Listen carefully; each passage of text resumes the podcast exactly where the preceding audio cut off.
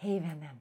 Innan vi börjar med dagens avsnitt så vill jag bara säga jag hoppas att du är med oss live, för vårt bootcamp är live. Det är hundratals med människor eh, inne och eh, tittar på livesessionerna, interagerar i vårt community, ställer frågor, får svar, får pepp, får stöd, uppmuntran, eh, andra som är precis där du är och inte bara nog med det. Vi har öppnat antagningen till vårt sommarprogram. Jag kunde inte riktigt vänta. Vi har släppt upp det. Eh, vi kör alltså sista programmet inför sommaren nu i juni. Antagningen är öppen. Gå in på viktdoktorn.se så kan du läsa allt om programmet och eh, massor med eh, gamla deltagare, eller vi kanske ska säga tidigare deltagare, som berättar hur det är för dem, varför de tycker att det är helt fantastiskt att gå vårt program. Och jag vill bara säga att hos oss gör du inte din sista viktresa ensam. Du gör den tillsammans, tillsammans med oss på Viktdoktorn, våra team, våra fantastiska eh, extra personer som springer runt och fixar allt åt dig. Våra fantastiska läkare som faktiskt har gjort exakt samma viktresa som du nu kommer att gå in på om du gör det tillsammans med oss. Och vår fantastiska psykolog. Eh, är det så att eh, du har olika funderingar kring det hela, gå in på viktdoktorn.se, kolla om vi är för dig. I sådana fall kör vi igång faktiskt redan på en gång. Eh, så ser det ut. Och nu över till avsnittet. Ta hand om dig.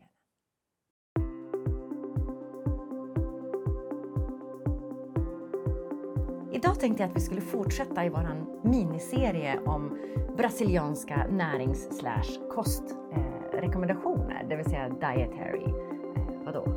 Recommendations. Recommendations. Eller guidelines. Guidelines, exakt. Eh, och eh, idag kommer vi att fokusera på råvaror. Ja. Ja, det här blir jättespännande. Eh, hej, det är jag som är Camilla, en av grundarna till Viktdoktorn och jag sitter med Rebecka, vår psykolog, eh, som också är kostvetare och crossfit-instruktör. Ja. Eh, så att det här med eh, att äta rätt saker, att få i sig bra näringsrik mat, det ligger ju väldigt högt hos dig. ja. Ja, och ja, jag tänker bara också så här nu när vi har den här ganska höga inflationstakten i Sverige. Jag vet inte, just nu när jag var och skulle köpa eh, ett paket eh, Bregott så ville de på Coop ha 75 spänn för det. Och jag kände nej. Nej. Det Och då är det, ganska, det, det, är faktiskt, eh, det är faktiskt besvärande.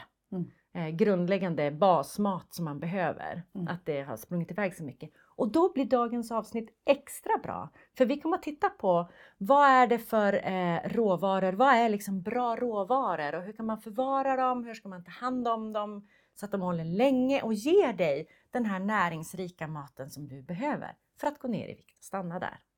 All right, så om, eh, om vi börjar med råvarorna i sig. Ja men precis. Så, eh, anledningen att de tog fram de här rekommendationerna det är också att de har enorma eh, socioekonomiska klyftor.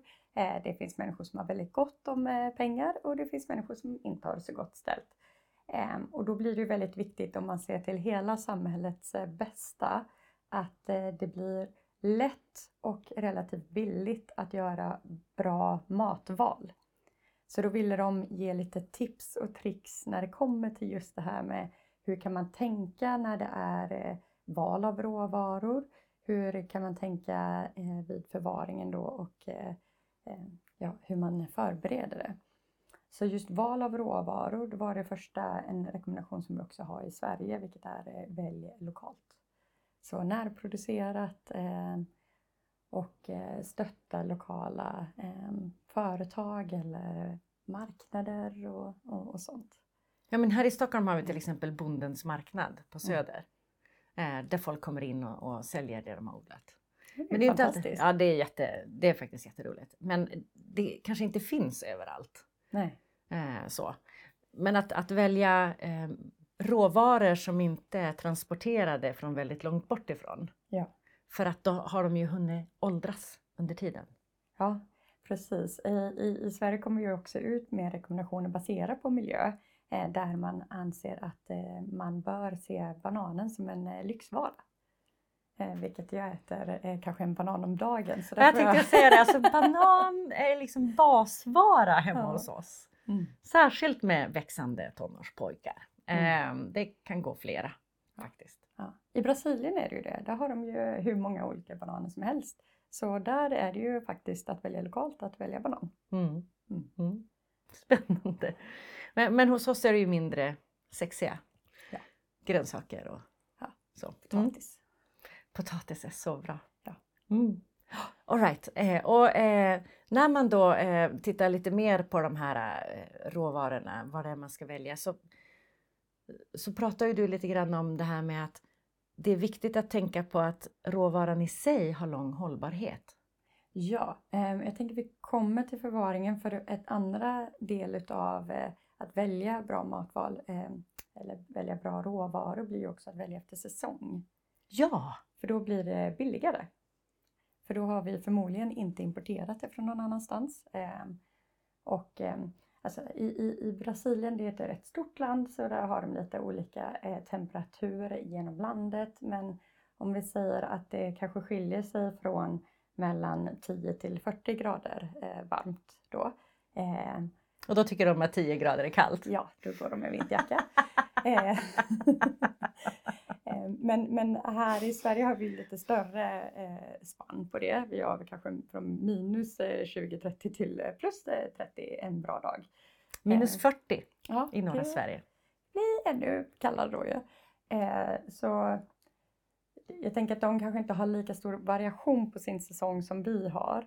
Eh, men eh, någonting också som blir väldigt tydligt då är eh, att basvaror som ris och bönor är det stod att det var en fjärdedel utav deras intag liksom för en dag generellt sett till hela Brasilien. Vilket är väldigt bra mat. Men, så det har de tillgängligt.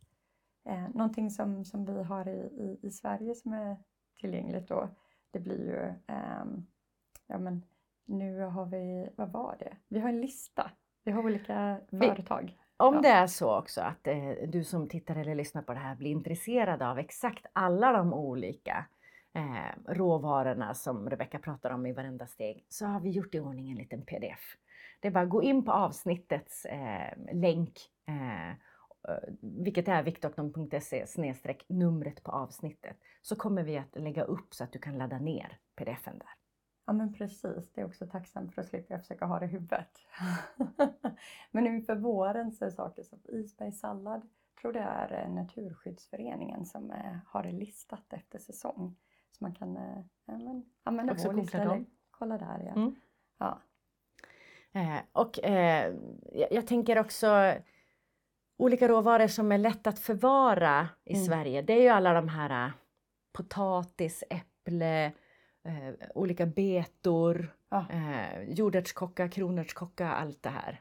ja, det ska ju vara i kylskåpet tydligen. Alltså, och gul lök! Ja. Gul lök ska vara i kylskåp! Ja, Alltså det hade jag faktiskt ingen aning om. nej, men det står på Livsmedelsverkets hemsida. Ja. Hur man bäst förvarar va- eh, mat så att den eh, håller längst. ja. Mm. Och päron. Päron bör vara i kylskåpet. Ja. Ja. Eh, sådana saker som man vet som inte bör vara i kylskåp. Det är ju så här, jag har fått lära mig att tomater ska inte vara i kylskåp. Nej. Jag har ändå min paprika i kylskåp men det står ju att det inte ska vara det. Ja, så det, den får jag nog ta ut. Ja. ja. Lite spännande i alla Mm. fall hur man tänker kring att eh, ta hand om råvarorna på bästa sätt. Ja men precis och det är ju också för att eh, minimera eh, dels eh, skador eh, eller att det blir dåligt. Eh, tänk potatis är ju ett exempel som är lite unikt för där gillar ju att vara mörkt. Eh, och det skriver faktiskt de också om även om de inte har lika mycket potatis som oss kanske. Eh, men eh, så då, då är det viktigt att det förvaras mörkt. Eh, Och gärna svalt. Ja, precis. Någonting som eh, men du visste varför, men jag inte visste varför eh, farmor alltid tjatar om att förpackningar bör vara hela och framförallt då konservburkar. Kan du Ja, man, ska inte, ja, alltså man ska inte köpa konservburkar som har en buckla på sig. Och det har att göra med att det är olika eh, metaller som läggs i lager och legeringar och så vidare. Och när man bryter konservburken så kan man oförhappandes råka skapa ett galvaniskt element. Eh, för er som inte kommer ihåg kemin. Eh, men det du behöver komma ihåg är i alla fall att om, om en konservburk har bryts lite så öppnar man upp för att de här metallerna som då får eh, fukt, eh, vätskan från innehållet eh, att, att vandra mellan och då lakar det helt enkelt ut metalljoner i maten och det är inget bra. Nej. Och sånt skriver de om i sina rekommendationer. Att så här, välj förpackningar som är hela, välj inte bucklor på eh, konservburkar. Utan eh, försök eh, förlänga livstiden så mycket du bara kan på det livsmedlet som eh, du köper. Mm. För då blir det ju billigare eh, i längden, tänker jag, om man slipper matsvinn. Och det blir ju också trevligare att äta det om det är lite fräscht. Ja, och tacksamt nog, mycket av den nyttiga näringsrika maten kan man ju också sen då krydda upp lite för att få kul smak på det. Mm. Så att eh, det behöver inte vara tråkigt bara för att det är bra. För Nej. ordet bra tycker jag har en lite grå klang. Näringsrik mat, alltså jag vet inte, jag går inte igång och tänker så här, mm, lördag kväll liksom. ja. Ja. Snart. Snart, Snart. kanske vi har vunnit eh, Camilla över att hon tänker mm, lördag kväll. ja, eller hur? Ehm, är det någonting mer som de pratar om? De pratar ju också om hur man förbereder mat. Eh, och det vet jag faktiskt inte det svenska ordet för, men på engelska är det ju cross contamination. Mm. Mm. Kan, kan du det? Nej men alltså det är kontaminera. ja. Eh, vi vet ju alla det här med kyckling. Mm. Kyckling måste stekas ordentligt eller kokas ordentligt så att vi inte riskerar att bli sjuka. Ja, och att inte använda samma skärbräda då för eh, kyckling och eh, till exempel grönsaker, utan då måste man tvätta detta innan. Mm. Eller samma kniv. Ja, eh, och den skärbräda man har till kycklingen är ju då att du behöver ha en plastskärbräda till den. Ja det är bättre. Ja. Eh, och det har ju också att göra med hur man rengör dem. För plastskärbrädor rengör du med diskmedel. Medan eh, en skärbräda i trä, eh, trä eh, rengör du med grovsalt eller salt. Så det är också en, ett tips från min far som i Brasilien så är det väldigt vanligt med någonting som heter churrasco. Det är i princip grillsammanhang där man har lite så här plockmat som man äter lite eftersom som man har grillat det. Och där eh, blir det väldigt mycket kött. Eh, en, ett favorit är någonting som heter picanha. Det är en, eh, ett stycke som vi inte har här i Sverige. Ehm, och eh, då, då använder de ju mycket eh, trä, skär, skär, skärbrädor, gud jag kan inte prata. Men, eh, och, och de ska ju då rengöras på, på ett visst sätt. De ska man inte använda diskmedel på. För det absorberar ju träet. Det suger ju träet åt sig. Ja, alltså ett annat knep när det gäller just träskärbrädor om man ska köra, jag kan inte heller platta led, skära kött på, det är att man faktiskt först lägger lite kallt vatten på skärbrädan så att träet suger upp, suger upp vattnet, inte köttsaften, för då blir köttet lite tråkigare. Mm. Mm. Eh, jätteintressant det här med att, att man ska diska det med, eller diska, att man ska rengöra trä med salt. Det har jag faktiskt aldrig hört förut. Inte? Nej. Nej, det är superspännande. Det är ju för att saltet, eh, saltet klarar av att gå igenom alla de här små gliporna i träet. Så att eh, du eh, på riktigt kommer åt eh, ner i de här små trådarna och fibrerna som trädet ändå, eller träet har. Eh, som eh, vi annars inte riktigt kommer åt. Nej. Men det finns ju mer saker man ska tänka på när man förbereder mat. Nu, nu står det still. Ja men jag tänker så här, eh, grönsaker har ju jord på sig och jord Ja. har ju bakterier. Och det som är intressant med det här tycker jag ändå, det är att man ser alltså, för oss alla som är trädgårdsnördar, vilket jag är, eh, till fullo faktiskt. Vi pratade lite grann om det innan och jag bara, jag hittade hybridkejsarolvon och hon bara, Jag vet inte vad det är. så jag fick förklara. Men eh, när man är ute och gräver i jord, när Mm. man rensar ogräs, när man planterar och så vidare, så får man ofrånkomligt ganska mycket av jordbakterierna in i kroppen. Mm. Eh, och det här gör oss lyckliga. Jordbakterier gör oss lyckliga. Eh, vilket kan vara en del av att man blir ja, men sådär, eh, lugn och harmonisk och glad efter man har ägnat en dag ute i trädgården. Mm. Eh, men de här jordbakterierna vill vi inte ha i maten. Därför är Mm. det så viktigt att man sköljer allting ordentligt, alltså verkligen skrubbar vissa grönsaker så att man inte får dem innan man lägger dem på skärbrädan och börjar hacka upp dem. Jag tänker också någonting som du nämnde där med varför man bör rengöra det. Det är ju att i olika länder har vi olika regler kring hur mycket eh, medel man får använda, så här bekämpningsmedel eller antibiotika i djur. I Sverige har vi väldigt strikta eh, lagar kring det. Så det jag fick lära mig under min utbildning var att eh, först välja eh, svenskt producerat. I andra hand välja ekologiskt. Och i, tredje hand välja någonting som man ehm, ja, som man känner att det, det, man har kollat upp det och det inte är eh, super så här, fritt vad man får göra med eh, livsmedel och så vidare. Eh, en sak där som var superförvånande för mig var att eh, tomater ska man jättegärna välja eh, från eh, andra länder, typ Spanien. Det... Ja, det känns inte så här intuitivt rätt. Nej, men det var för att eh, odlar vi det i Sverige så släpper tomater ifrån sig så hemskt mycket eh, koldioxid.